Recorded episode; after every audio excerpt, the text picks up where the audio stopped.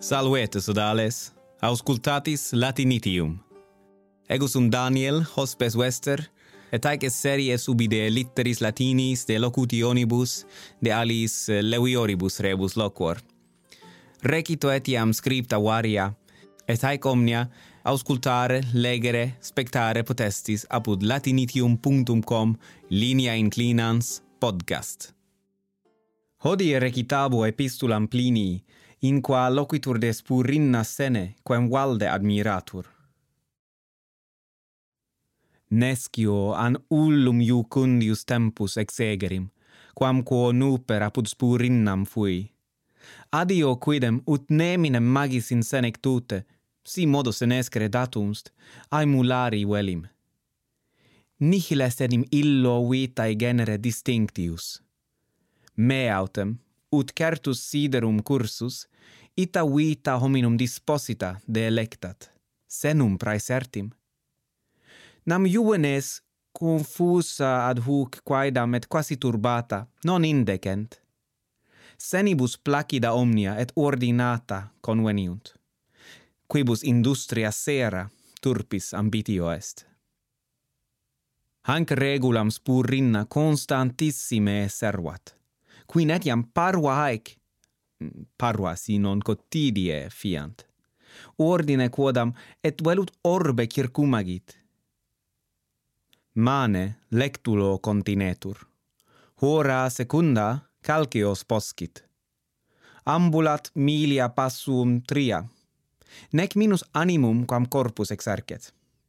Si adsunt amici, honestissimi sermones explicantur. Si non, liber legitur.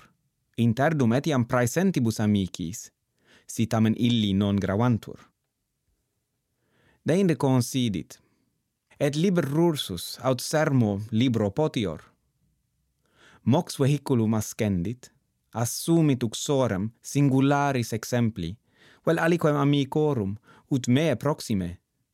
Quam pulcrum illud, quam dulce secretum, quantum ibi antiquitatis, quae facta quos viros audias, quibus praeceptis imbuare. Quam vis ille hoc temperamentum modestiae suae indixerit, ne praecipere videatur.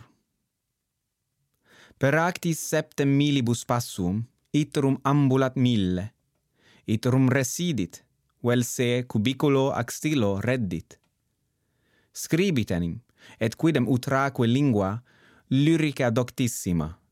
Mira illis dulcedo, mira suavitas, mira hilaritas, cuius gratiam cumulat sanctitas scribentis.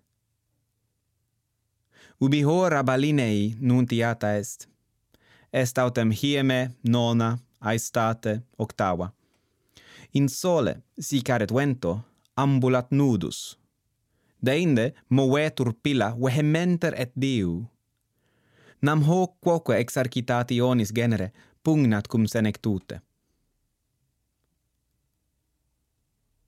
Lautus accubat et Paulis per cibum differt.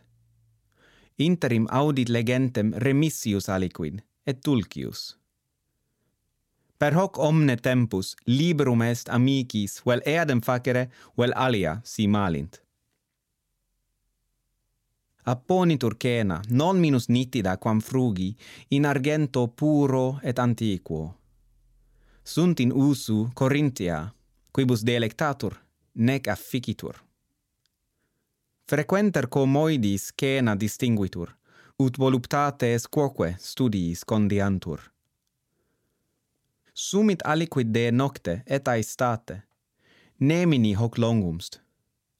Tanta comitate convivium trahitur. Inde illi, post septimum et septuagesimum annum, aureum oculorum vigor integer. Inde agile et vividum corpus, solaque ex senec tute, prudentia.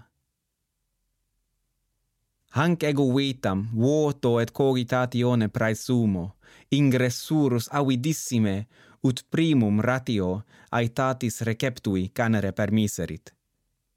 Interim mille laboribus conteror, quorum mihi et solacium et exemplum est idem Spurinna, nam ille quoque, quod honestum fuit, obiuit officia, gessit magistratus, provincias rexit. Multoque labore hoc otium meruit. Igitur eundem mihi cursum, eundem terminum statuo, idque iam nunc aputes subsigno, ut si me longius evehi videris, in ius voces ad hanc epistula meam, et quiescer iubias, cum inertiae crimen effugero. Vale.